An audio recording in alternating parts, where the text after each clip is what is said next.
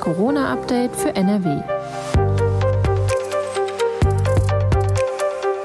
Mit Professor Dittmar und Julia Neikes.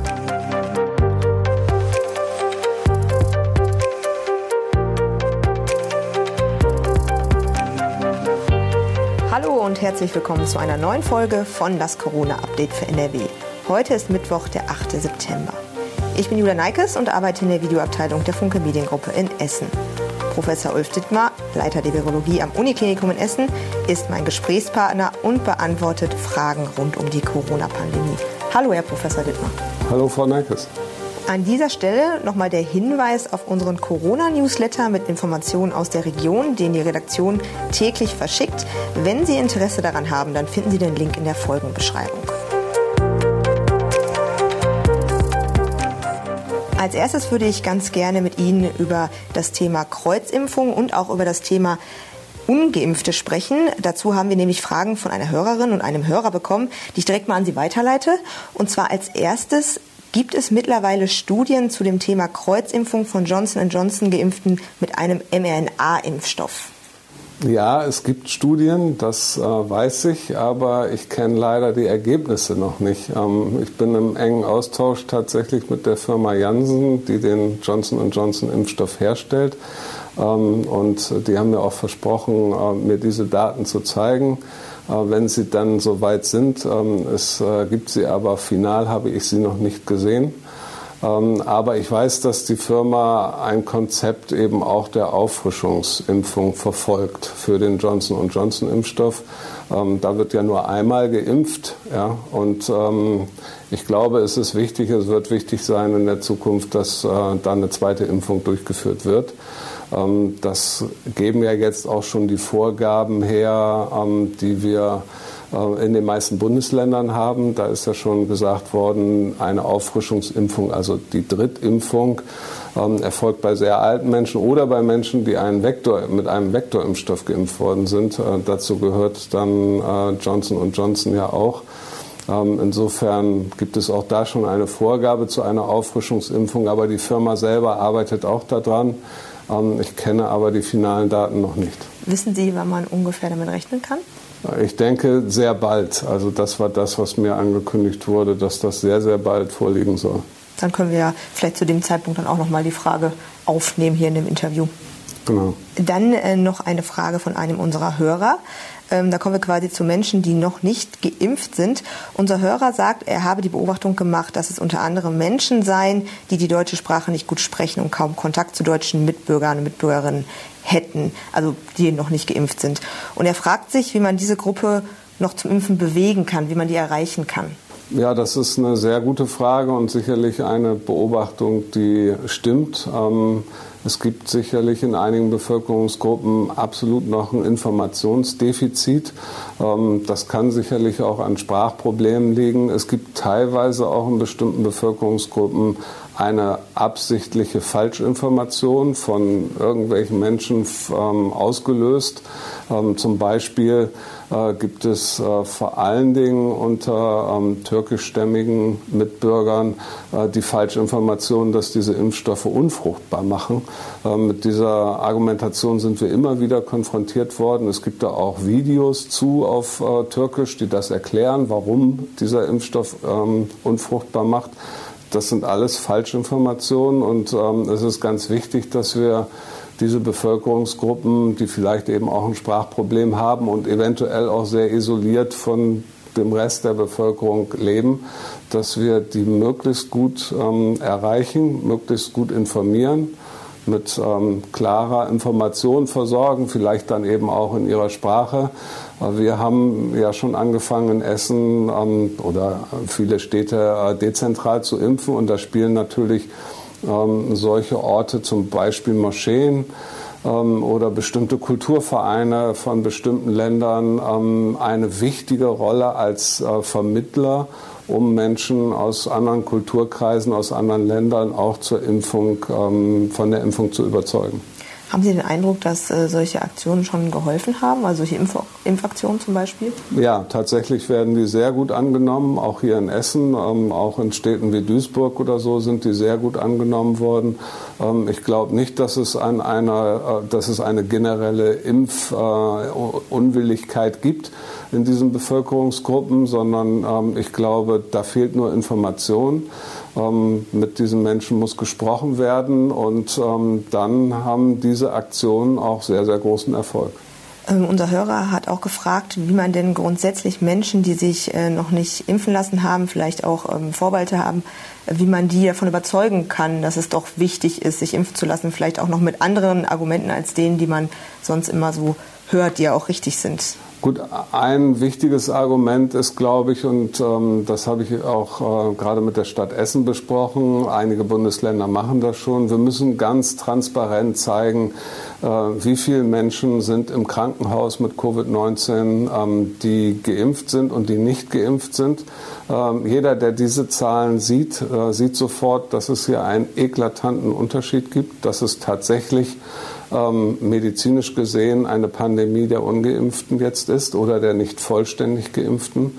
Ähm, bei uns in Essen zum Beispiel sind äh, vollständig Geimpfte, die hier im Krankenhaus behandelt werden müssen, 15 Prozent. Äh, das bedeutet, 85 Prozent an den Menschen, die hier behandelt werden, sind entweder nicht geimpft oder nicht vollständig geimpft.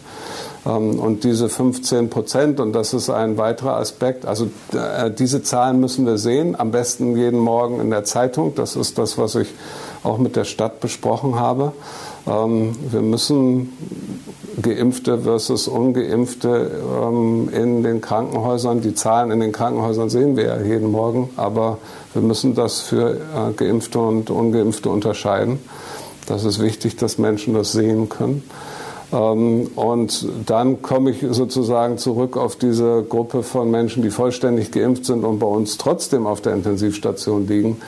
Ähm, ich glaube, das ist wichtig für alle zu verstehen, die in unserer Gesellschaft leben möchten, dass das eine gesellschaftliche Aufgabe ist, diese Menschen mit zu schützen. Das sind in der Regel Menschen, die Blutkrebs haben oder eine Organtransplantation hatten. Bei denen wirkt der Impfstoff nicht vollständig oder gar nicht. Wir haben bis jetzt kein wirklich gutes Impfschema, wo diese Menschen eine ausreichend schützende Immunantwort ähm, dann wirklich entwickeln. Ähm, das heißt, diese Menschen können sich nicht selber schützen, außer dass sie allen anderen Menschen aus dem Weg gehen. Die können also kein normales Leben mehr führen. Und wir haben eine gesellschaftliche Aufgabe, jeder einzelne von uns, ähm, diese Menschen mitzuschützen. Und wir schützen sie mit, wenn wir uns selbst impfen lassen als gesunde äh, Menschen. Und ähm, das ist ein Argument, was mir im Moment noch zu kurz kommt. Ähm, wir müssen uns alle impfen, damit wir die Schwächsten in unserer Gesellschaft, die gesundheitlich sowieso schon sehr angeschlagen sind, am Ende mitschützen. Lassen Sie uns einmal ganz kurz über das Thema Drittimpfung sprechen. Und zwar in einem Seniorenheim in Oberhausen hat es ähm, wenige Tage nach der Corona-Auffrischimpfung, also nach der dritten Impfung, bei mehreren Senioren ernste gesundheitliche Probleme gegeben. Das sind rund 10 Prozent. Bei den ähm, Geimpften traten Herz-Kreislauf-Probleme, Atemwegs- und neurologische Störungen auf. Zwei der Bewohner mussten sogar wiederbelebt werden. Ob tatsächlich die Impfung zu den gesundheitlichen Problemen geführt hat, ist Stand jetzt nicht klar. Tatsächlich könnten auch viele andere Umstände zusammengekommen sein. Ähm, die Bewohner wurden mit dem BioNTech-Impfstoff geimpft. Ähm, wir können jetzt hier nicht klären, was da jetzt wirklich im Einzelnen passiert ist. Das äh, machen die Ärzte vor Ort und die Stadt. Ist es denn grundsätzlich so, dass eine Drittimpfung eine heftige Reaktion oder Nebenwirkung auslösen könnte, wenn bei den ersten beiden Impfungen eigentlich alles gut gelaufen ist? Wir haben darauf äh, da keine Hinweise, dass das so ist. Es gibt ja ähm, Länder wie Israel, die schon sehr viele Drittimpfungen durchgeführt haben. Ähm, da sind keine äh, schwerwiegenden Nebenwirkungen aufgetreten, ähm, nicht vermehrt. Ähm, Im Gegenteil, äh, man hat festgestellt, bei, gerade bei dem BioNTech-Impfstoff mit jeder weiteren Impfung, also in Israel haben wir schon viele Drittimpfungen, aber auch mit der Zweitimpfung treten weniger ähm, schwere Nebenwirkungen auf als bei der Erstimpfung. Also sowas wie anaphylaktischen Schock oder äh, schwere allergische Reaktionen treten fast immer bei der Erstimpfung auf und nicht bei der Zweitimpfung und nach israelischen Daten eben auch nicht bei der Drittimpfung. Ähm, und insofern wundert mich dieses Ereignis sehr. Es ist völlig klar, dass das bis ins Detail untersucht werden muss. Ähm, aber Sie hatten das auch schon angedeutet, es gibt durchaus äh, andere Erklärungen für irgendwie so, ein ähm, Ereignis, zum Beispiel andere Virusinfektionen, die jetzt gar nichts mit SARS-CoV-2 und der Impfung zu tun haben, sondern durchaus andere Viren wie Noroviren für ähm, die ein großes Problem oft in Pflege- und Altenheimen darstellen und viele Menschen in kürzester Zeit infizieren können, ähm, können bei alten Personen, älteren Personen oder sehr alten Personen, zum Teil waren das ja sogar Palliativpatienten, also Menschen, die schon im Sterben lagen, ähm, auch solche heftigen Reaktionen auslösen. Insofern muss das gut untersucht werden. Gibt es einen Zusammenhang zum Impfstoff? Ähm, ist hier vielleicht eine andere Infektion reingetragen worden? Ähm, wie gesagt, die großen Datensätze, die wir schon aus Israel haben zu dem BioNTech-Impfstoff Drittimpfung, ähm, zeigen solche Ereignisse eigentlich überhaupt nicht. Ja. Vielleicht nochmal zur Information für unsere Hörer und Hörerinnen. Die Oberhausener Lokalredaktion ist an dem Thema dran, hat auch schon einen Artikel verfasst und veröffentlicht. Aktuelle Informationen dazu finden Sie dann auf unserem Nachrichtenportal. Der Artikel wird natürlich ständig aktualisiert. AstraZeneca, Johnson Johnson, Moderna und der BioNTech-Impfstoff sind bei uns in Deutschland zugelassen. Der US-Hersteller Novavax möchte die Zulassung für seinen Impfstoff in der EU ebenfalls beantragen. Was ist das denn genau für ein Impfstoff, der Novavax-Impfstoff? Und wie wirkt er und was wissen wir anhand von klinischen Studien darüber? Ja, der Impfstoff ist eben ganz anders hergestellt als die bisherigen ähm, Impfstoffe. Wir haben ja jetzt zurzeit äh, zwei Vektorimpfstoffe mit AstraZeneca und Johnson Johnson und zwei RNA-Impfstoffe mit Moderna und äh, BioNTech. Und dieses ist ein Impfstoff, der nur ein Protein enthält. Das ist ein künstlich hergestelltes Protein, natürlich das äh, Oberflächenprotein, sogenannte Spike-Protein vom Coronavirus. Ähm, es ist aber eben jetzt keine RNA oder kein Vektor, sondern nur dieses Protein was dann ähm, entsprechend äh, mit einem Stoff, der das Immunsystem aktiviert, äh, gegeben wird. Dieser, das ist eher eine klassische ähm, Weise, wie man Impfstoffe herstellt. Das ist auch so ein bisschen die Hoffnung, dass Menschen, die jetzt sehr skeptisch sind, weil RNA-Impfstoffe und Vektorimpfstoffe neue Technologien sind, das ist eine sehr klassische Technologie. Ähm, da sind schon viele andere Impfstoffe mit hergestellt worden, vor allen Dingen der Hepatitis B-Impfstoff, ähm, der ja zig Millionenfach eingesetzt worden ist weltweit und sehr, sehr gute Erfolge erzielt hat. Das ist die gleiche Technologie. Und insofern ist die Hoffnung, dass man damit auch noch Menschen überzeugen kann, die bisher skeptisch waren, sich damit impfen zu lassen. Die Ergebnisse der klinischen Studie, 26.000 Menschen, glaube ich, Probanden in den USA und Mexiko, waren sehr erfolgversprechend. 100 ähm, Prozent Verhinderung von ähm, mittleren und schweren äh, Covid-19-Erkrankungen. Ähm, insgesamt, wenn man alle Erkrankungen nimmt, also alle Symptome, auch nur die leichten Symptome, äh, lag der Schutz noch bei knapp über 90 Prozent. Also sehr gute Werte besser als die eigentlich äh, zum Teil bei den Vektorimpfstoffen. Ähm, insofern ist das schon, wäre das gut, wenn wir einen solchen weiteren Impfstoff zur Verfügung hätten. Jetzt kommt das Aber. Ähm, die Firma ist im Moment nicht in der Lage zu garantieren, was für Produktionsmengen sie denn wirklich hinkriegen würden. Ähm, die EU wollte einen Vorvertrag ähm, mit der Firma abschließen, aber der ist am Ende nicht unterschrieben worden, weil ähm, Novavax keine Garantien geben konnte, wie viele Impfdosen sie denn produzieren können. Und offensichtlich gibt es ein kleines Problem, dass den Prozess, der jetzt sozusagen in Gang gesetzt worden ist für die klinische Studie, so hoch zu skalieren, dass man Millionen von Impfdosen damit produzieren kann. Also ich denke, wir werden diese Zulassung sehr bald sehen in der EU, weil die Daten sind wirklich sehr gut und vielversprechend. Ich glaube aber nicht, dass wir diesen Impfstoff so schnell in der EU sehen werden, weil die Produktion irgendwie noch deutlich optimiert werden muss. Okay. Wäre das denn grundsätzlich auch ein Impfstoff, der äh, für andere Länder ganz gut wäre, also für, für ärmere Länder zum Beispiel? Ich weiß nicht, muss einmal oder zweimal verimpft werden? Der muss auch zweimal verimpft werden. Ähm, und es gibt ja solche Impfstoffe schon, ähm, die sehr ähnlich hergestellt worden sind, zum Beispiel in China oder Indien. Ähm, die sind allerdings nach allem, was wir wissen, wir kennen ja nicht so viele von diesen Daten aus Indien und China, die sind nicht so wirksam wie dieser Impfstoff. Also ähm, die Wirksamkeit des Impfstoffes ist schon mal, noch mal verbessert gegenüber den ähm, sogenannten Proteinimpfstoffen, die wir schon kennen aus äh, Asien. Ähm, insofern wäre es natürlich sehr gut, äh, wenn so ein Impfstoff auch in großer Stückzahl produziert werden könnte. Ähm, das wäre sicherlich auch für andere Länder, ähm, also besonders Afrika, wo es jetzt eben noch keinen selbstproduzierten Impfstoff gibt, ähm, interessant. Aber wie gesagt, wir, die Firma muss irgendwie dieses Produktionsproblem lösen. Gibt es denn noch weitere Impfstoffe, mit denen wir einigermaßen zeitnah rechnen könnten?